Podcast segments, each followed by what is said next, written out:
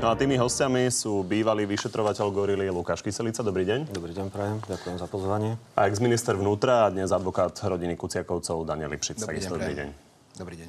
No a keďže dnešnou hlavnou témou je Gorila, tentoraz môžete na našej facebookovej stránke Na telo hlasovať o tom, či veríte, že bude za ňu niekto potrestaný. No a písať tam môžete tiež vaše otázky na oboch hostí.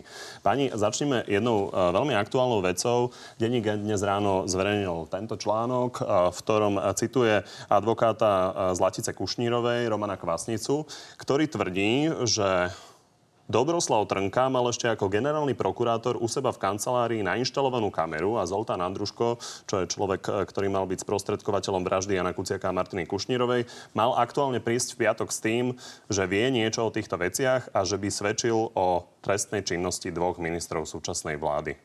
Pán Lipšic, predpokladám, že pri rovnakom rozhovore ste museli byť aj vy, takže ktorí ministri súčasnej vlády to majú byť? No ja som bol pri dohodovacom konaní, práve pán kolega Kvasnica tam teda nebol. Uh, možno len akoby dve poznámky. Uh, bolo to konanie o dohode o vine a treste, kde samozrejme zámerom uh, pána Andruško a jeho obhajoby bolo dosiahnuť čo najnižší trest. Ak má on vedomosť o akejkoľvek inej trestnej činnosti, tak by samozrejme o tom mal vypovedať a o konkrétnych veciach, ktoré by boli aj uchopiteľné a, a teda aj trestnoprávne použiteľné. To je prvá vec. Druhá vec, ale ktorú chcem povedať, je, že pán Andruško je kľúčový svedok obžaloby e, pri kauze vraždy Jana a Martiny. Čiže bolo by dobré, aby sme nenabíjali obhajobe, ktorá môže v budúcnosti spochybňovať jeho vierohodnosť. Napriek tomu, že jeho vierohodnosť je potvrdzovaná v kauze vraždy Jana a Martiny množstvom ďalších dôkazov. Hovoríte o tom, že pán Andruško asi nemohol byť svedkom nejakej korupcie ministrov súčasnej vlády a tým pádom o tom nemusí tak veľa vedieť, ako ho prezentuje? No, zatiaľ nič neprezentoval. Bolo to konanie o dohode o vine a treste vo veci vraždy Jana a Martiny, kde samozrejme, hovorím, cieľom jeho obhajoby bolo dosiahnuť čo najnižší trest, čiže bol by som v tomto trochu opatrný, ale nech sa všetko preverí, ale v zásade má to nejaký svoj postup. Druhá vec je, čo je pravdou, že pri vyšetrovaní vraždy Jana a Martiny boli zaistené viaceré elektronické nosiče, na ktorých sú viaceré zvukové a obrazovo-zvukové záznamy, ktoré sa týkajú podozrení z možnej trestnej činnosti. Aj množstvo aj takých, ktoré neboli zverejnené. Tá podstata toho tvrdenia je teda taká, že pán Dobroslav Trnka mal ešte ako generálny prokurátor mať nainštalovanú kameru u seba v kancelárii. Toto viete potvrdiť, že sú tam takéto kamerové záznamy z jeho kancelárie? Sú tam aj obrazovo-zvukové záznamy na týchto nosičoch, ktoré e, r- reálne vytvárajú závažné podozrenie z ďalšej trestnej činnosti. Nad rámec Gorily, nad rámec toho, čo už bolo zverejnené. A ja pevne verím, že toto je kľúčová doba, možno aj pre políciu a justíciu. A ja pevne verím, že aj v tých podozreniach vo vzťahu k sudcom, prokurátorom, bývalému generálnemu prokurátorovi, uh, budú orgány činné v trestnom konaní konať razantne. Možno razantnejšie ako doposiaľ. Rozumiem, že mi nemôžete odpovedať na všetko. Posledná otázka k tomu, takže je možné, že Dobroslav Trnka mal u seba v kancelárii na generálnej prokuratúre kameru a nahrával tam politikov? Je to možné. Politikov neviem, proste svoje návštevy a keď riešil veci, ktoré považoval za potrebné mať zaznamenané. Pán Kyselica, a pán Kvasnica okrem iného hovorí, že si myslí, že aj tieto podozrenia, o ktorých sa teraz hovorí, by mal vyšetrovať ten tím, ktorý vyšetruje vraždu Jana Kuciaka. Tomu tímu šéfuje pán Juhás. Myslíte si to aj vy? Úlohou polície je náležite zistiť skutkový stav. Teda, ak pán Andruško uvede skutočnosti, ktoré budú zaujímavé pre prácu tímu, tak si myslím, že áno. Tam je pointa v tom, že pán Juhás robí násilnú trestnú činnosť a toto je ekonomická kriminalita teoreticky, ak by sme sa teda dozvedeli niečo áno, konkrétnejšie. Alebo viete si predstaviť, že by toto malo byť súčasťou vyšetrovania vraždy? Ak sú tam nejaké súvislosti a spoločný cieľ, tak áno. No, poďme sa pozrieť teda na nahrávku Trnka Kočner, ktorú sme počuli vlastne už v pondelok. Okrem spršky vulgarizmov sa tam hovorí aj o peniazoch, tak si to vypočujme. Všetky peniaze, ktoré skončili u mňa, ty si nikdy nechcel vedieť, koľko a za čo, a povedal si, že ich mám držať ja. A, a sú u mňa a ja ich držím. Nikdy si sa nepýtal, koľko tam máš, vždycky si prišiel a povedal, že potrebuješ to a to, a vždy som vybral a dal som. Je to tak? Ja. Tak si to chcel? Ja sa nemôžem vyjadrovať pred médiami k obsahu nahrávky, ani k tomu, či to je môj hlas, není to môj hlas, či je to výtvor, alebo není to výtvor. Počuli sme pána Trnku, on to odmieta. Pán Lipšic, napriek tomu, čo je toto za správa o vtedejšej generálnej prokuratúre pre vás? Mňa to až tak neprekvapuje. Ja viem, kto bol pán Trnka. A pán Trnka v, tej, v tom rozhovore pre vašu televíziu opakovane klamal. A viem to aj preto, že v čase, keď bol generálny prokurátor, som bol ministrom spravodlivosti. A riešili sme spolu aj veci, o ktorých tam rozprával, ako napríklad kauzu Majsky, kde ho prepustil.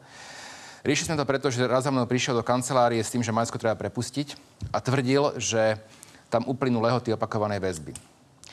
Následne som mu povedal, že to nie je pravda, že tým, že ja som vo jeho veci podal dovolanie vo veci prepustenia Majského z väzby, tam žiadne lehoty opakovanej väzby neplynú. Z mojej kancelárie sme volali krajskému prokurátorovi do Košic, ktorý nám to potvrdil. Odišiel pán Trnka a následne o pár mesiacov alebo týždňov napriek tomu pána Majského ze zväzby prepustil. Čiže pán Trnka je popísaný list, bráni sa ako môže a možno by mi ho bolo aj ľudský ľúto, ale on sa spreneveril svojmu poslaniu, svojmu sľubu, svojej funkcii. A opakujem to už viackrát. Pre mňa ľudia ako Marian Kočner a im podobný, Norbert Böder a ďalší, lebo to nie sú jediní dvaja, sú biele goliere. Ja od nich nič dobre neočakávam. Ale ľudia, ktorí mali stáť na opačnej strane barikády, prokurátori, sudcovia, policajti a prešli na stranu zločinu, sú pre mňa oveľa nebezpečnejší, sú pre mňa oveľa horší ako tí, ktorí, ktorí celý život páchali trestnú činnosť. Lebo oni sa spreneverili svojmu sľubu. Oni porušili svoj sľub, svoj záväzok. Preto proste voči týmto ľuďom postupovať je potrebné s mimoriadnou razanciou. Pán Kyselica, a procesne, keď si predstavíme situáciu, že a, mali tam byť údajne teda nejaké peniaze, ktoré vyberal Marian Kočner aj pre seba, aj pre Dobroslava Trnku. A on hovorí, že a, si ich nejakým spôsobom potom pán Trnka vyberal priebežne. Viete si predstaviť, že by sa niečo takéto dalo vyšetrovať? Predpokladám, že by sa to dialo v hotovosti. Aký by bol postup? Dokazovanie hlavne tej legalizácie príjmu trestnej činnosti alebo vlastne aj takýchto mm, peňažných tokov je v niektorých prípadoch obťažnejšie. E, ak to mal, alebo mohol mať Kočner nakumulované na nejakých účtoch, daňových rajoch, buď ich mohol vyberať v hotovosti a dávať mu ich, jak sa hovorí, na ruku, alebo sa mu to vracalo cez rôzne legalizačné schémy, cez viacero štátov, kde je daňová politika nejak benevolentnejšia. Baví sa skôr o tom, že či vieme nejakým spôsobom preukázať, že Dobroslav Trnka sa k nejakým tým peniazom dostal. Keď to bolo napríklad dané v hotovosti zo strany Mariana Kočnera. V podstate máme tu inštitút preukazovania pôvodu majetku, alebo takého finančného vyšetrovania. Pri finančnom vyšetrovaní sa dá spraviť sumár majetku pána Trnku, prípadne jeho e, blízkych osôb a ten náraz majetku sa dá vygenerovať a čiže spárovať. Čiže v tom, či, či si niečo jeho nekúpil v tom čase, áno, áno. E, ktorý by sa stotožnil s tým časom, kedy to bolo náhrada. Áno, a dá sa spárovať mm-hmm. s jeho platmi, trebárs. Pán... Sú aj iné možnosti. Áno. Ja treba povedať len jednu vec, akože v prípade týchto korupčných schém vo vzťahu k sudcom, prokurátorom, politikom, aj biele goliere, aj títo ľudia využívajú bezpečnostné schránky v bankách, možno aj v zahraničí, ale aj na Slovensku. A to je všetko, čo k tomu chcem v tomto okamihu povedať. Páni, túto nahrávku policajti počuli pred mnohými mesiacmi, v januári, ak si dobre pamätám. Čo hovoríte na to, že pán Trnka vlastne doteraz nebol k tomu vypočutý? Pán Lipšic. Už som to naznačil. Ja nepoznám dôkaznú situáciu nad rámec tých nahrávok, ale tie nahrávky a ich obsah je tak závažný, že tiež sa pýtam, prečo ten postup trestného konania v tomto prípade trvá tak dlho. A myslím si, že aj, teraz to možno poviem, ako, si to, ako to cítim, že pre policajtov a prokurátorov, vyšetrujúcich tieto korupčné podozrenia bývalého generálneho prokurátora, súčasných sudcov alebo aj politikov, dajme tomu, pre nich by to mala byť naozaj jedna z najzávažnejších kauz ich kariéry. Možno už takú kauzu mať nebudú. A preto by som očakával, že ten postup bude naozaj o niečo razantnejší. Nechcem nikoho kritizovať, v žiadnom prípade nepoznám detaily. Treba povedať, že ale generálna poznám, prokuratúra tvrdí, že prieťahy z ich strany neboli. Ale dobre, ne, to nebudem ja riešiť, ale poznám, poznám tie nahrávky, poznám tú komunikáciu so sudcami Mariana Kočnera. je, je zničujúca, je konkrétna, dá sa podľa mojej mienky verifikovať v pomerne krátkej dobe. Takže by som naozaj očakával, že budú vykonávané ďalšie úkony a ďalšie rozhodnutia, ktoré posunú veci dopredu. Pretože ak ľudia strátia v takýchto evidentných prípadoch dôveru v to, že naše orgány vedia postihnúť takéto vážne podozrenia z korupcie a zneužívania právomoci, tak sa potom budú uchyl- uchyľovať možno k rôznym extrémom. Je to veľmi dôležité. Rovnako je dôležité, aby aj justícia, súdnictvo a prokuratúra sa vedeli s týmito ľuďmi vysporiadať. A zatiaľ mnohí vrcholní predstavitelia justície skôr a dávajú hlavu do piesku, mávajú vyjadrenia skôr podporujúce týchto podozrivých. A to je, to, je, to je smutné, pretože v takom prípade vznikne legitímna otázka, či sú tieto inštitúcie schopné samoočistiť. Uh, jeden krátky komentár k veci, ktorá tam zaznela. dva milióny eur mali ísť na znovu zvolenie Dobroslava Trnku za generálneho prokurátora, hovorí Hlas Mariana Kočnera. Uh, toto je hodné pozornosti, už sa vyšetrovalo toto viackrát. Určite, toto sa... toto sa vyšetrovalo v minulosti, neviem, akým spôsobom to bolo ukončené, zrejme zastavené. Uh, Tu vidíme zábery z toho uh, času, takže toto je rok dvetisíc jedenásť, kedy vieme, že Dobroslav Trnka vlastne o jeden hlas uh, neprešiel a nestal sa generálnym prokurátorom. Poslanci Smeru hlasovali za ňoho, ale uh, nejaká časť koalície za ňoho hlasovala tiež. Čiže uh, je to hodné pozornosti. Zrejme to bolo zastavené, ak nie odmietnuté, ale tak sa mi marí, že zastavené. A vzhľadom na to, že sa zistili nové skutočnosti, tak je potrebné vo veci pokračovať a, alebo znova začať trestné konanie a náležite zistiť skutkový stav. Poďme sa pozrieť na ďalší úryvok z tej nahrávky a podstata tej nahrávky má byť vydieranie. Vydieranie Jaroslava Haščáka, ktorý to odmieta, ale poďme si vypočuť. Vydierať Haščáka? Môžeš mi to vysvetliť? Čo tebe je? Ten Slavo je môj kamarát do p***. Keby som takéto niečo spravil, tak to je problém. Nie len pre mňa, ale pre celú túto spoločnosť asi. To Pani... sa nikdy nestalo. Tvrdí Dobroslav Trnka, ale toto je zaujímavý moment aj kvôli tomu, že vy hovoríte, že toto môže spôsobiť, že by tá nahrávka Gorily, o ktorej sa na tejto nahrávke hovorí, by mohla byť použitá ako dôkaz pred súdom, kvôli tomu, že bola použitá na vydieranie pána Haščáka, čiže na iný trestný čin. Čiže viete si predstaviť, že toto naozaj môže byť e, teda dôsledok toho? Určite, určite. Nahrávka aj Gorily, alebo aj táto je použiteľná v trestnom konaní. To je môj názor. Pán Lipšic, súhlasíte s tým? Uh, súhlasím. Uh, teraz sa často vedie taká polemika, že vo vzťahu k tej nahrávke pri Gorile uh, konštatoval ústavný súd porušenie ústavných práv pána Vargu, že bolo porušeného právo na súkromie z dôvodu, že príkaz na odposluch uh, nebol riadne zdôvodnený. To je možné, ale dnes je pomerne rozsiahla judikatúra už aj nášho najvyššieho súdu, ktorá tvrdí, že aj keď bolo porušené právo na súkromie, tak ten dôkaz sám o sebe je použiteľný. A môj názor na základe toho, že poznám tieto súdne rozhodnutia, je taký, že zvuková nahrávka z Gorily je použiteľná ako dôkaz v trestnom konaní. Tam sú totiž dve roviny. Jedna vec je použiť to pri tomto vydieraní, druhá vec je použiť to ako dôkaz pri tej korupcii, pri Gorile, ktorú vy riešite. Toto je najčastejšia otázka, ktorú, ktorú ľudia kladú, či to bude možné použiť. Takže pán Lipšic svoj pohľad povedal. Vy si viete predstaviť, že by naozaj aj pri vyšetrovaní Gorily mohla byť tá nahrávka použitá? Ako už pán doktor uviedol, tak bolo to vo veci kauzy pána Čuňa. Odvolával sa sudca na judikáty Európskeho súdu pre ľudské práva, kde bolo rozhodnuté, aj keď ten príkaz nebol riadne odôvodnený, tak e, e, môže byť použité e, takéto nahrávanie aj v súdnom konaní, ak sa mohol ten obvinený k tej nahrávke vyjadriť a jeho vinu preukazujú aj ďalšie dôkazy. No, tam je ale viac posledná možná poznámka k tomu, že určite, či ten dôkaz bude alebo nebude použiteľný, ten záver musí urobiť až súd.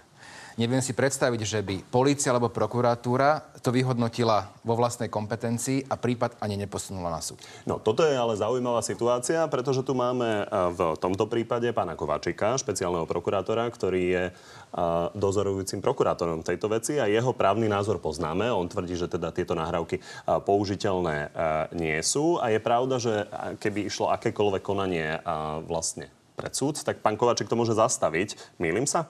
No ja si myslím, že pán špeciálny prokurátor je viazaný minimálne v tej rovine právnej je viazaný rozhodnutiami Najvyššieho súdu v obdobnej právnej veci. To znamená, on môže mať subjektívny názor, že nahrávka je nepoužiteľná, ale pokiaľ tu máme právoplatné, právoplatný rozsudok Najvyššieho súdu, ktorý v obdobnej právnej veci prišiel k inému záveru, tak som presvedčený, že aj pán špeciálny prokurátor, zvlášť v dnešnej dobe, tým musí byť viazaný.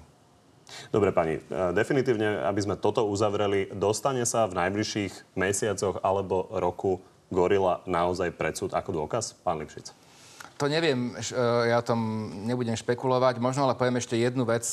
Keď sme začali vyšetrovať Gorilu v roku dvetisícdvanásť a zriadil som špeciálny vyšetrovací tím, tak v priebehu naozaj, že možno jedného, dvoch dní bola enormná snaha generálnej prokuratúry, pána Trnku a Tichého, odňať vyšetrovanie vyšetrovaciemu tímu s tým, že bude vyšetrovať vec, vec e, generálna prokuratúra. To bolo vecou naozaj obrovského tlaku, sa ľahko, ľahko vtedy v médiách verifikovať. A musím povedať pre pamäť, že špeciálny prokurátor Kováčik vtedy ten vyšetrovací tím podržal a podržal aj uznesenie o začatí trestného stíhania. Aký to malo vývoj u neho ďalej, to už teraz nebudem komentovať, ale tá enormná snaha pána Trnku a Tichého vziať nám vyšetrovanie Gorily bola evidentná od úplne prvotných dní. Veríte tomu, že sa to dostane pred súd ako dôkaz? Ešte by som sa vrátil. Toto som uvádzal aj ja vo viacerých rozhovoroch, takže áno, naozaj boli tam tlaky a pritom, ak si niekto prečítal ten spis, tak každému bolo jasno, že ide o podozrenie hlavne z korupčnej trestnej činnosti a korupčná trestná činnosť patrí do pôsobnosti úradu špeciálnej prokuratúry. Takže toto bolo jedno. Keď hovoríte o tlakoch, boli tlaky zo strany pána Kováčika v tom na, neskôršom období? Na pána Kováčika boli vtedy zo začiatku. Ale v tom neskôršom období boli tlaky na vás zo strany pána Kováčika? A viete, keď by som sa mal vyjadriť troška s nadladom, tak ja to tak považujem za také talianske manželstvo. Dlhé roky sme spolu robili veci, on mi ich dozoroval a keď som mal iný názor než on, tak som si išiel po svojom. Pokiaľ nedošiel záväzný pokyn vo vyšetrovaní, ja hovorím mimo vyšetrovania, záväzný pokyn, tak som ho musel rešpektovať. Pýtam sa na to preto, lebo ľudia si pýtajú výsledky, takže je zaujímavé, či vy ste mali voľné ruky naozaj tie výsledky prinášať. Ja si myslím, že aj ja, aj pán Gajdoš sme mali voľné ruky. Voľné ruky v tom, že ak aj boli kladené prekážky, tak sme sa snažili s nimi čo najlepšie vysporiadať. Poďme sa pozrieť teda na Gorilu samotnú a začnime tým, čo sa v tých tridsiatich deviatich hodinách tej nahrávky rieši najviac, a to je teda korupcia pri privatizácii za Dzurindovej vlády. Tie zatiaľ predbežné číslo tých výrov, čo som hovoril, vychádza tristodvadsaťdeväť miliónov. Čiže myslím, že keď sa povedalo len toto, tak je to veľmi slušný, slušný ľud pre teba. Žiadnu nahrávku som nepočul, ani si neplánujem takýmto spôsobom nejako pokaziť nejaký e, večer alebo víkend, takže e, vôbec e, sa ďalej k tomu nemám potrebu vyjadrovať. Takže tie podozrenia samozrejme odmieta uh, nielen pán Malchárek, ale aj pán Haščák a Penta. Uh, tu vidíme časť je veľmi dlhého stanoviska, v ktorom sa konštatuje, že uh, s tými nahrávkami malo byť manipulované, sú nedôveryhodné a nebudú sa k ním uh, tým pádom uh, vyjadrovať. My sme pozývali aj pána Haščáka do tejto relácie, odmietol. Uh, pán Kyselica, začnem vami. Uh, toto znie naozaj hrozne. tristodvadsaťdeväť miliónov korún provízia z uh, rôznych uh, privatizácií. Uh, ľudia sa asi pýtajú, prečo pán Malchárek, ak je to pravda, nestojí pred súdom? Chcel by som povedať, že stále som viazaný nejakou mlčanlivosťou. Poprechádzal som si minulé články, ktoré som dával ja alebo pán Gajdoš. Môžem potvrdiť e, finančné toky v takejto výške, približne v takejto výške sme našli. Je úlohou vyšetrovateľov sa ďalej s nimi vysporiadať. E, či to boli nejaké legalizačné schémy, alebo išlo o obchody. Čiže medzi tými aktérmi. Medzi vy, ste, niektorými aktérmi. Vy ste zistili prevody zhruba tristo miliónov korún a tie peniaze ešte, pristali ešte na účte presnejšie pána Malchárka. To nie, to nie. Ale pristali na účtoch, kde ich mohol mať niekto, on alebo niekto blízky k dispozícii. Čiže bolo to v zahraničí? Nechcem sa vyjadrovať tomu, ale boli tam viaceré právne pomoci aj na Cyprus napríklad. Pán Lipšic, aký vy máte dojem z toho, že v tomto prípade sme sa nedopracovali vlastne k nejakému obvineniu? No, problém samozrejme bol aj v tom, že dlhodobo podozrivé osoby spochybňovali autenticitu toho prepisu. Preto si myslím, že e, nájdenie a zabezpečenie do vyšetrovacieho spisu zvukovej nahrávky je kľúčový zlom vo vyšetrovaní. A pokiaľ to je naozaj tak, a, a ja som informácie ešte pred tých siedmich rokov mal podobného charakteru, že časť transakcií popisovaných v Gorile sa dá odsledovať alebo potvrdiť ďalšími dôkazmi, bankovými prevodmi, inými transakciami, no, tak si myslím, že to môže byť naozaj veľmi vážny prelom a že by sa potom malo ísť ďalej. Nenechať to akoby vyhniť a ja v tomto verím vyšetrovaciemu tímu a bol by som rád, keby aj, aj prokuratúra v tomto okamihu, v tejto dobe nechala vyšetrovací tím pracovať úplne voľne a otvorene. Čiže aj v tomto prípade si myslíte, že môže prísť k posunu v prejednávaní tej veci tým, že máme nahrávku? Áno. A vám sa ako počúvajú tie nahrávky a tie podozrenia vzhľadom na to, že vy ste boli vtedy vo vláde? V tom spise sa negatívne nespomínate nie, žiadnym spôsobom, ale fakt je, že ste boli ministrom za ká dé há a o ká dé há sa tam rozpráva. A, takže vy ste mali vtedy vedomosť, že všetky privatizácie sú kryštálovo čisté? Možno vás trošku opravím. Spomínam sa tam, ale skôr pozitívne. Že som vlastne rád dohodnúť a podobne. Čiže to, to, to je podľa mojej mienky. To negatívne je... v tom, že negatívne, áno, vy ste ale neurobili nič zlé. Preto hovorím, že skôr možno pozitívne, ale nech si každý tú, tú nahrávku vypočuje. Um, nie, ja som takú vedomosť nemal. A práve naopak, keď som ju mal, tak som konal, ako, už potom ako minister vnútra. A musím možno povedať jednu vec, ktorú som zatiaľ asi nehovoril, uh, lebo teraz je veľa zvukových nahrávok uh, zverejňovaných, ale je jedna zvuková nahrávka, úplne legálna, ktorá podľa mojej mienky, aj preto, aby sme sa s tým vedeli nejako vysporiadať do minulosti, by mohla byť zverejnená tiež. A to je zvuková nahrávka z rokovania vlády, keď sa odvolávala Anna Bubeníková z pozície šéfky Fondu národného majetku. Zvuková nahrávka je na vláde. To sa a ja by som sa veľmi dvetisícdvanásť veľmi prihováral, veľmi prihováral, aby tá nahrávka bola zverejnená, aby každý vedel aj z, dobre, aj sedem rokov dozadu, ako kto, ako ktorý minister vystupoval v tak závažnom podozrení, ako už vtedy boli zverejnené podozrenia z Gorily. Hovoríme o argumentácii pána Dzurindu a pána Mikuláša? Nie len. Nie len. Ale pokiaľ nebude zverejnená zvuková nahrávka, tak nebudem ja nejak identifikovať, ktorí ministri ako vystupovali. Nie len. Preto si myslím, že by to bolo aj pre budúcnosť dôležité. Poďme sa pozrieť a pripomenúť si Mikuláša Dzurindu. Vy, keď ste začali vyšetrovať Gorilu, tak Mikuláš Dzurinda na to vtedy minister zahraničných vecí reagoval takto. Predseda vlády nie je policajt. Čo to robí Lipšic? Úplne sa zbláznil? Pán Dzurinda spochybňoval to, že vy ste vyhlásili, že on mal v rukách Gorilu vlastne už v roku dvetisícšesť a nič s ňou neurobil. Čo vy na to? Informácie z Gorily. Uh, ja neberiem, ani som nebral politiku a neberiem ani advokáciu osobne. Beriem to s nadhľadom, takže beriem na vedomie jeho vtedajšie vyjadrenie. Myslím, že dnes by ho lutoval, ale na to sa musíte opýtať jeho. Pán Dzurinda v piatok vydal stanovisko, v ktorom pripustil, že jednotlivci za jeho vlády mohli nejakým spôsobom zlyhať s tým, že on odmieta akékoľvek protiprávne konanie a aj neetické konanie. Vy ste preverovali uh, pána Dzurindu v, vo vašom vyšetrovaní? Určite, samozrejme. Bol aj vypočúvaný viackrát. Vieme, že bol vypočúvaný vo veci predaja letiska, vo veci nejakého vyhrážania Pavlovi Prokopovičovi, uh, vtedejšiemu ministrovi dopravy. Ešte v niečom? Áno, vo viacerých ekonomických trestných konaniach, ktoré sa týkali hlavne predaja nejakého majetku. A preverovali ste aj jeho účty? O, to už by som bol moc konkrétny. No, poďme teda na ďalšieho premiéra, na Roberta Fica. A jeho sme tiež volali, on tiež nechcel prísť. Poďme sa pozrieť, čo hovorí on o Gorile a sebe. Nič ma z tejto nahrávky ani z prepisov nedostáva do polohy neetického, nedaj Bože, nelegálneho správania sa. Pani, priama reakcia na toto. Čo hovoríte, pán Lipšic? Som už pár rokov mimo politiky, tak nechcem ja sa vyjadrovať priamo k politikom. E, v zásade zvuková nahrávka je zverejnená. Sú tam zverejnené pasáže, kde bol pán Fico. Je naozaj jediný súčasný politik, ktorý bol v tomto konšpiračnom byte. Áno, je pravdou, že možno iné finančné skupiny a iní oligarchovia mali rovnaké konšpiračné byty. Bohužiaľ, musím povedať, tie neboli odpočúvané, na nich sa neprišlo. A, ale nech si robí každý názor sám. Ja pána bývalého premiéra komentovať nebudem. Ja sa predsa len na to opýtam, lebo počúvame tam o tom, čo sa rozprával pán Haščák s pánom Ficom, o tom, čo by v budúcnosti mohol robiť pán Paška v zdravotníctve. Sú tam ďalšie veci, ale tých trestných činov, ktorých by ste sa vy akokoľvek mohli chytať, tam zrejme veľa nie je. Môžete mi to vyvrátiť, samozrejme, ak je to inak. Sú tam nejaké, sú tam nejaké, tri, okay. sú tam nejaké tri okruhy. Nechcem byť konkrétnejší, keď si to niekto prečíta a zoberú sa tie materiály, ktoré máme už v dispozícii, už dávnejšie, tak dajú sa vyskladať. Môžeme ešte k tomu jednu vec. Keď, keď som aj prišiel navnútro, začali sme vyšetrovať hlas podobný Ficovi. To boli tie, tie, tie témy ohľadne zháňania peňazí vlastnou hlavou. Bol, bol vlastne zámer urobiť posudok z fonoskopie, či naozaj ide o jeho hlas alebo nie, lebo to boli závažné podozrenia. V tejto záležitosti sa opäť vyskytol pán Trnka? A v tejto záležitosti tiež. A bohužiaľ pán Kováčik, ktorý to, ktorý to zastavil.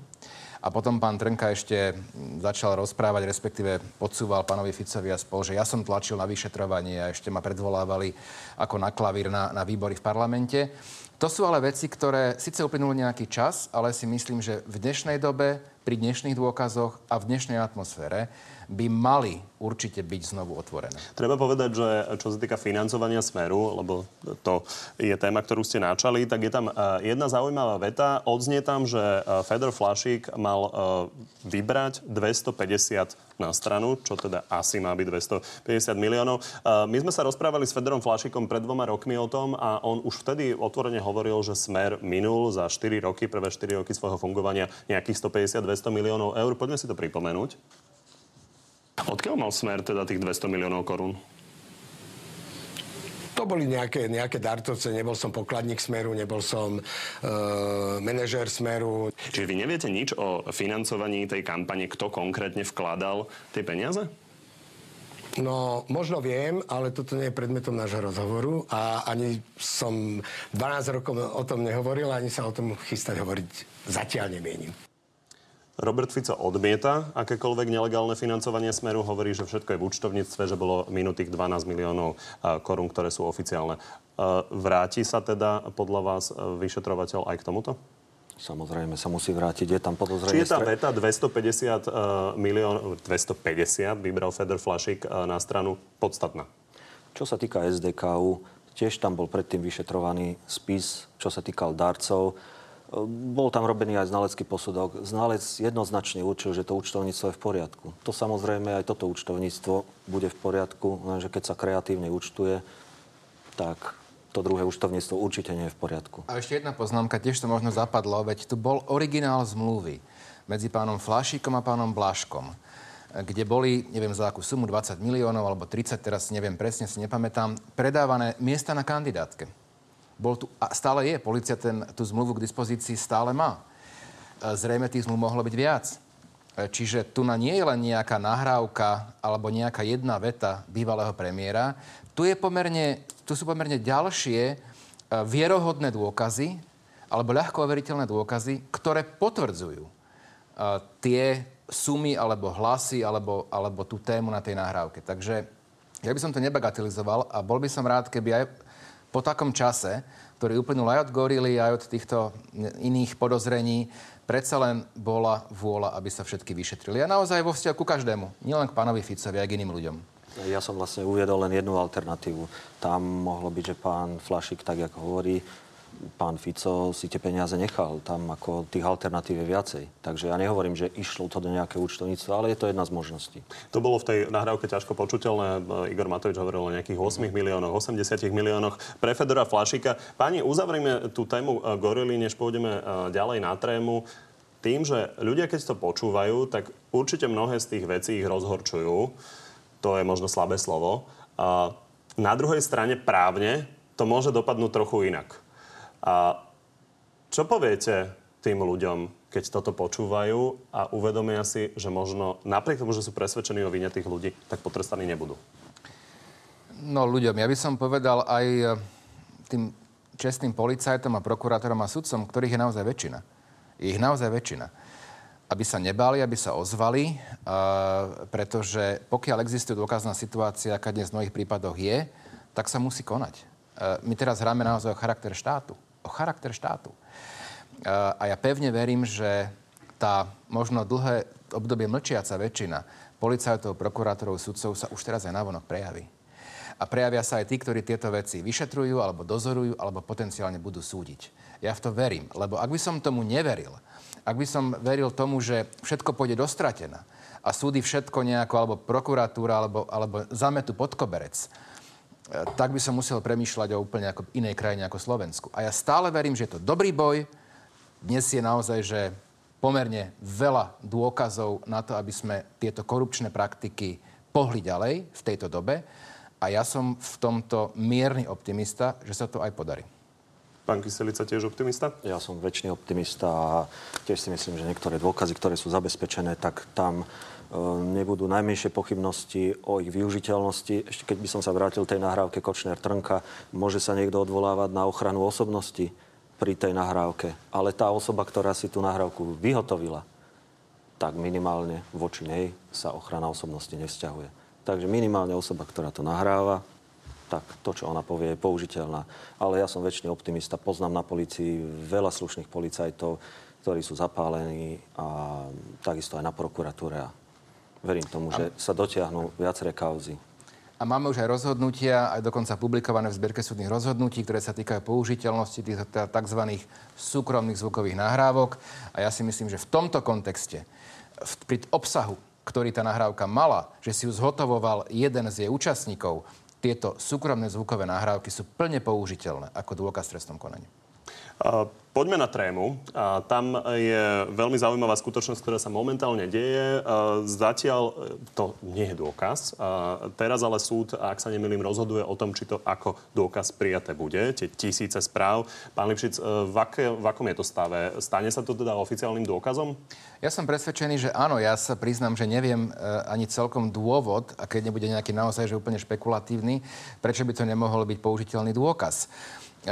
Ten, to motorové vozidlo, v ktorom tie mobily boli, bolo, bolo riadne vydané podľa trestného poriadku, bola urobená ohliadka zaistenej veci, následne Europol a naši znalci vyexportovali tú komunikáciu z tých, z tých mobilných telefónov.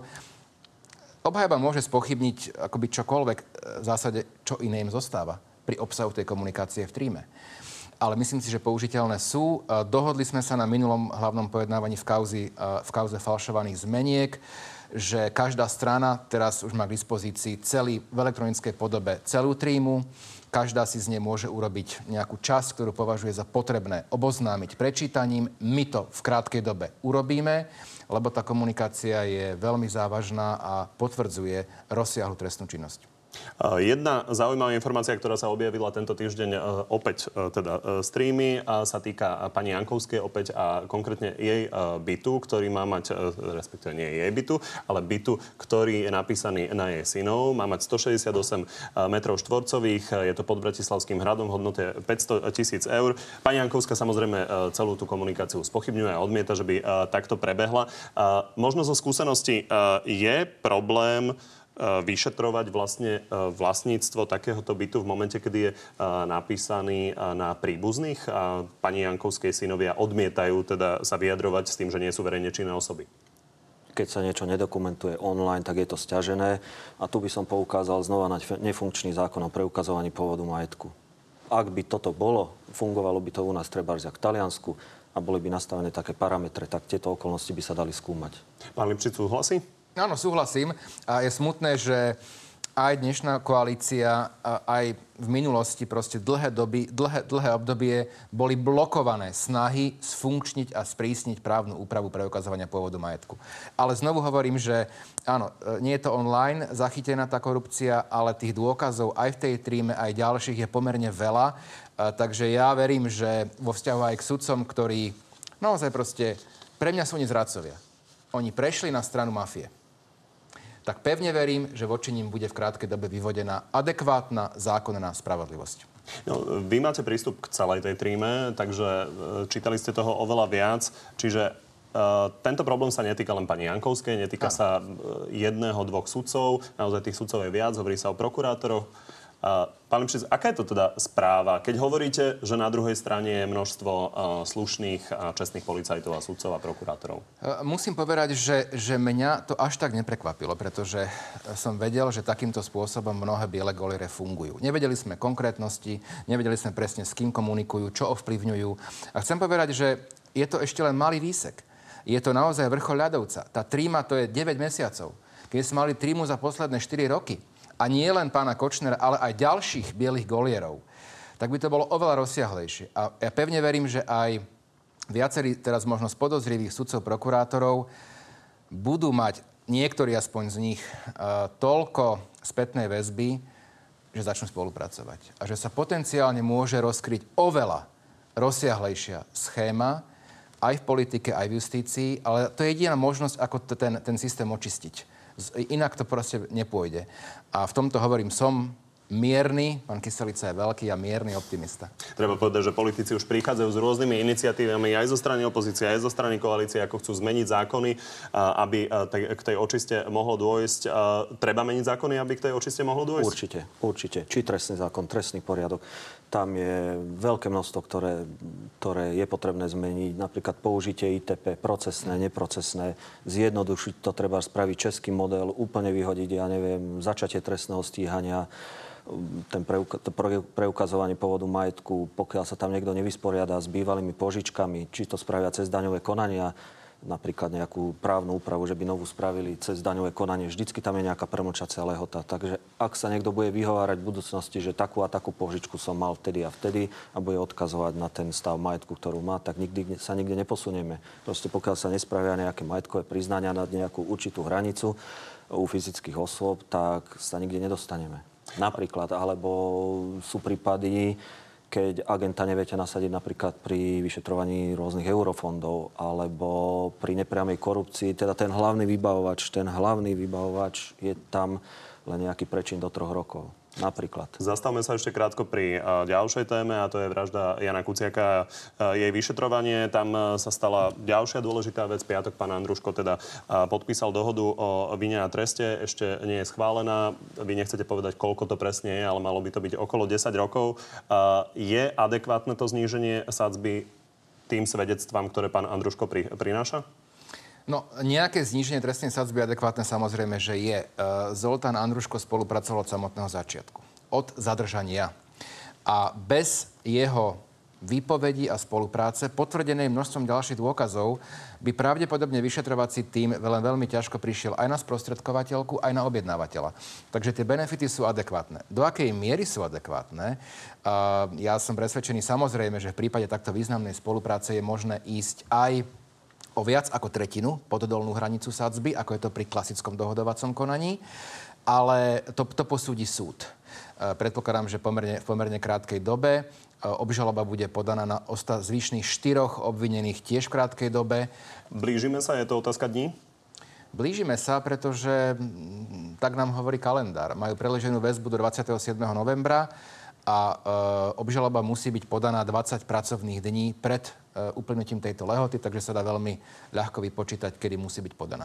Ešte jedna vec, ktorá sa tohto dotýka, do, to, dotýka sa aj pána Andruško, je vyšetrovanie prípravy vašej vraždy a prípravy vraždy pána Šuflierského a pána Žilinku. Vy ste kritizovali to presunutie tohto prípadu na policajnú inšpekciu, mali ste obavy.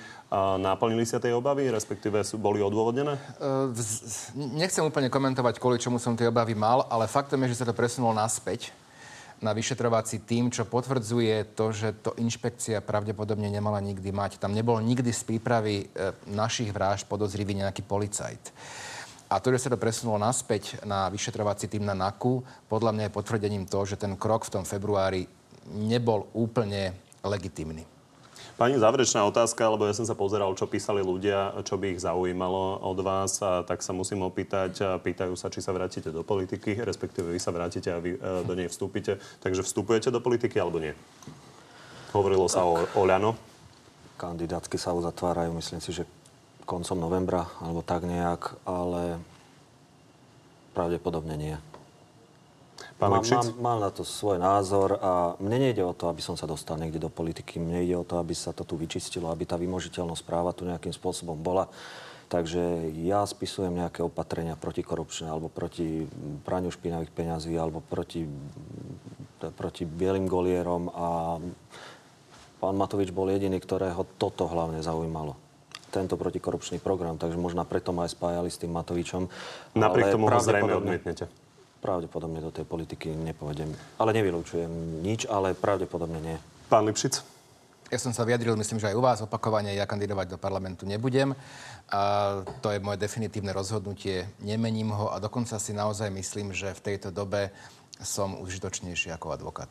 Je ale možné, že keby vás niekto chcel do exekutívy po voľbách, tak by ste takú ponuku prijali? Pozrite, ja si myslím, že do exekutívy pôjdu ľudia, ktorí budú kandidovať a ktorí budú v kampani nasadení. A je to absolútne legitímne. Takže vôbec o, o tom nejako ne, nerozmýšľam a nešpekulujem. Pani, obo vám ďakujem, že ste boli s nami. Ďakujem pekne. Ďakujem pekne. No a ďakujem aj vám, že ste boli s nami. Uvidíme sa opäť o týždeň. Dovtedy nás môžete sledovať na našom Facebooku Na telo, kde už o chvíľu nájdete aj ďalšie odpovede oboch hostí na vaše vlastné otázky. Príjemný zvyšok nedele.